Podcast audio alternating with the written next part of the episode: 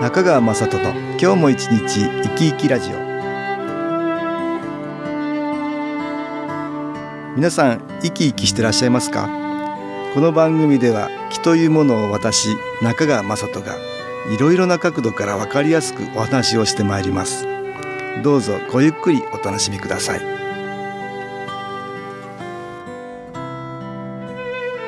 中川雅人の今日も一日生き生きラジオ。この番組は気のある生活あなたの気づきをサポートする株式会社 SAS がお送りします。皆さんお元気ですか？株式会社 SS の中川雅人です。今日も東京センターの佐久間一子さんと気についての話をしたいと思います。佐久間さんよろしくお願いします。はい、よろしくお願いいたします。今日はね、はい、普通が普通でないっていうかね普通ってよく言いますよね。でもねこれみんな普通違うよね。普通って何が普通なのって私もね思っちゃう時ありますよ、そうですよね。ね。みんな価値観違うからね。違い普ますよね。通こうだって言われても待ってよその普通はどこの普通だって。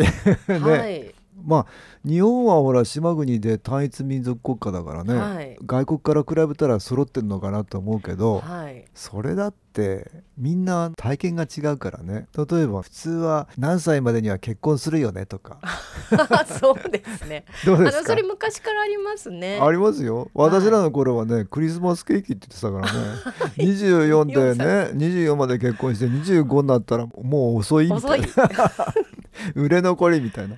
今違うんでしょ？今ねよくあの二十九歳まで。29歳まで？もう三十にね。普通30まで。でも35だって40だってさ別に結婚したっていいですよね。そうですよね。ん、そのぐらいまで残ってたって別に売れ残りじゃないし、今女性だって多様化してるからね。はい、ねまあ仕事も充実なさってる方もいらっしゃいますし、ね。うん、結婚するだけがね人生じゃないし、はい。うん、結婚しない人だっていいしいらっねしゃいますしね。うん、それがなんか29まで結婚しなきゃいけないの？だからだんだん普通が普通じゃなくなってさ変わってるんだけどつい「普通でしょ」とかはい。ないですか？そういうあります。あの、うん。まあ私子育てしてる時なんかはいも、はいはい。子供は8時までに寝かそう。それも普通でしょみたいな。あの2人目まではそうでしたけど 3人目になったらあもうでももうダメ？あ無理でした、ね、無理だった。今だって子供も遅いんだね遅いですよ。あー。まあ会長時代あの子供9時に寝なさいっていう。うんもういや我々ね。9時に寝させられたもん、うん。今9時ってね 塾行ってますからね、ああそうですあか9時に帰ってないかもしれないです、ね、小学校の時9時に寝てたような気するな。まあ本当はそれが一番ふね 普通でしょっていうのが一番いいんですけど、う自分の価値観がはい。相手に押し付けるとこれ咎めっていや言ってね本当とがめになりますよ。あの子供たちも普通もっと早起きるでしょみたいなとかね。普通は結婚したら子供できるの普通でしょとかはい、これだってね何歳までに子供はいなきゃダメだとか。そうですね。なんか3歳までは母親のもとで育てましょうあとかね。あ育てましょうとか、うん。でも私はそれなんか頭にありましたけど。普通こうでしょって、ねでも普通ってどこまで普通なのっていそうことが。ね、いや本当捉え方の違いでだから多様化してるからね。普通が普通じゃないよね、はい、逆に普通を押し付けるのはどうかと思うっていうことがあるはい。逆に普通こうでしょって言いたくなっちゃってる時人を咎めてる可能性があるよね、自分がですね、うん、自分が。はい。相手に対して、うん。うん押し付けてるっていうかそれってね良くないエネルギーです。そうですね、エネルギーですからね、はい。そうやって自分が出してるマイナスの気っていうのがあってね、相手にもマイナスの気を与えるんだけど、うん。自分の方にもマイナスの気集まってくるマイナスの気を出すから自分に集まってくる。だからその一瞬はいいかもしれない。その後からどんどんどん溜まっていくってことがあるから、ねそこで気づくといいですね。そうだね。そういうふうに言いたくなってる時にはてと、はい。はてと気がつければいいんだけど。そうですね。まあ人それぞれの体験みんな違うからね。年齢とか性別とかは違うからね、さらには家庭の環境でみんな違うでしょ、あ違います、うんだから普通が本当は普通じゃないこと多々あるんだよね。ありますでいねろんな家庭環境がほら昔と違って多様化してるからね、はい。そういうことがあるでしょ、さらには先祖からの習慣も違うからね、はい。いろいろ違うよね。ここで音楽に気を入れた CD 音気を聞いていただきましょう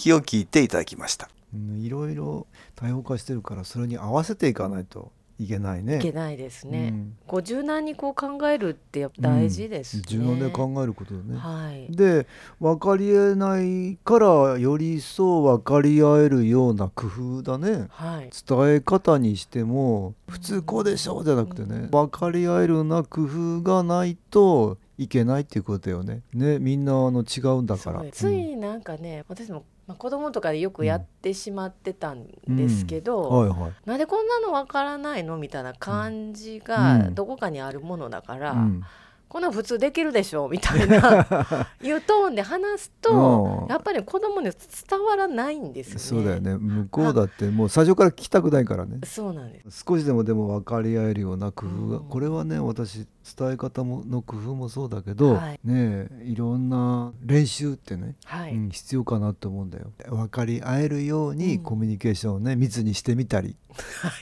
ね、一生懸命、ね、うん、それが必要だと思うよ。はい、普通これこうでしょ。うあなたなんでそうしないの？みたいな。思ってて貯めたらねこれマイナスの気が溜まっていくよね。あ自分にね、うん。はい、一番いいのはちょっと自分にあるかなってマイナスの気の影響、はい、そんなこと人によって違うからね、うん、うん、だからそれちょっと自分にマイナスの気の影響あるかなと思って自分をちょっと顧みる、はい、うん、あ相手を咎めている気持ちが自分の中にもあるかなっていうことを見るっていうことです、ね、自分の方にあるとね、はい、それ言いたくなっちゃうんだね。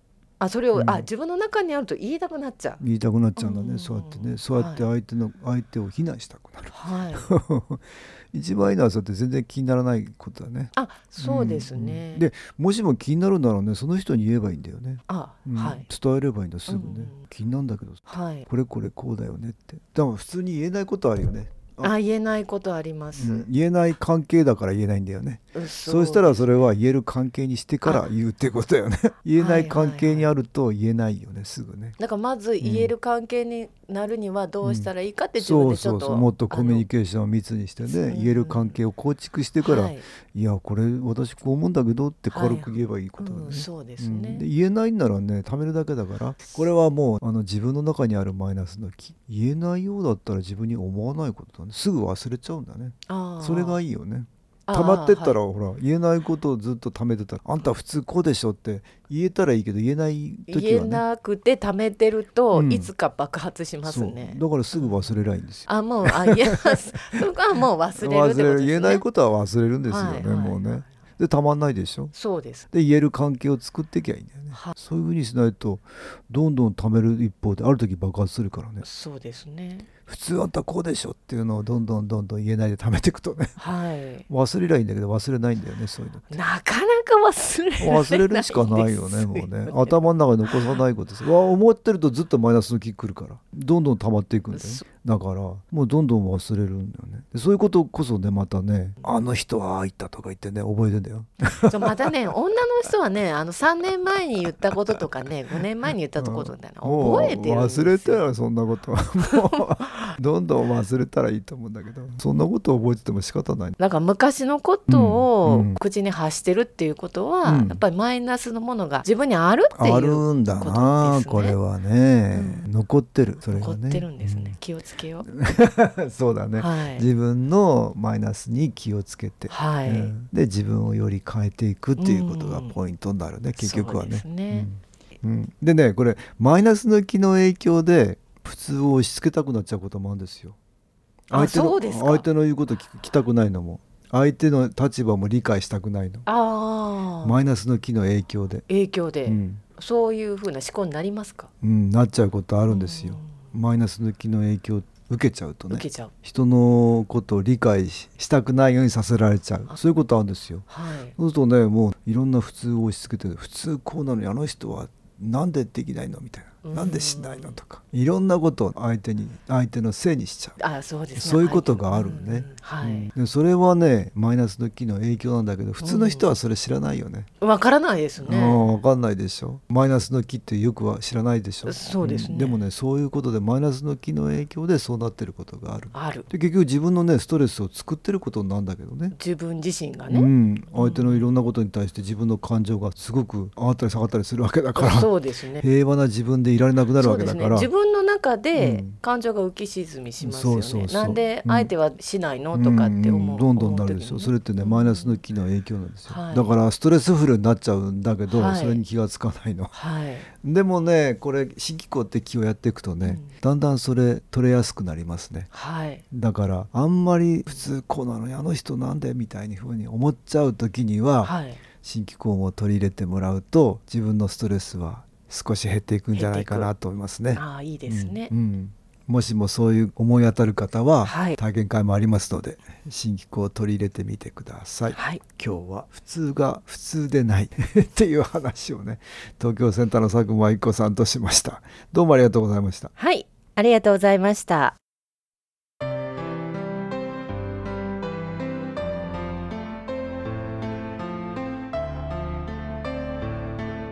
株式会社 SS は東京をはじめ札幌名古屋大阪福岡熊本沖縄と全国7カ所で営業しています。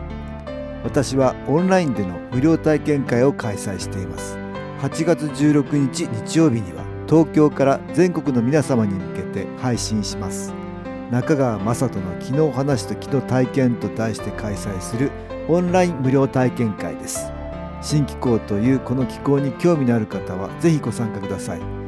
ちょっと気候を体験してみたいという方体の調子が悪い方ストレスの多い方運が良くないという方気が出せるようになる研修講座に興味のある方自分自身の気を変えるといろいろなことが変わります。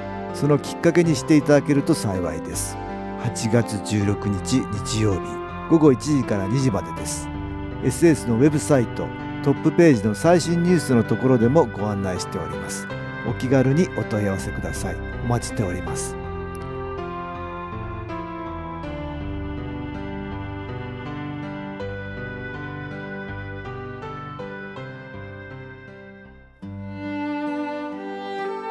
いかがでしたでしょうか？この番組はポッドキャスティングでパソコンからいつでも聞くことができます。SAS のウェブサイト www. 新機構 .com 新機構は SHINKIKO または FM 西東京のページからどうぞ中川雅人の今日も一日生き生きラジオこの番組は気のある生活あなたの気づきをサポートする株式会社 SAS がお送りしました。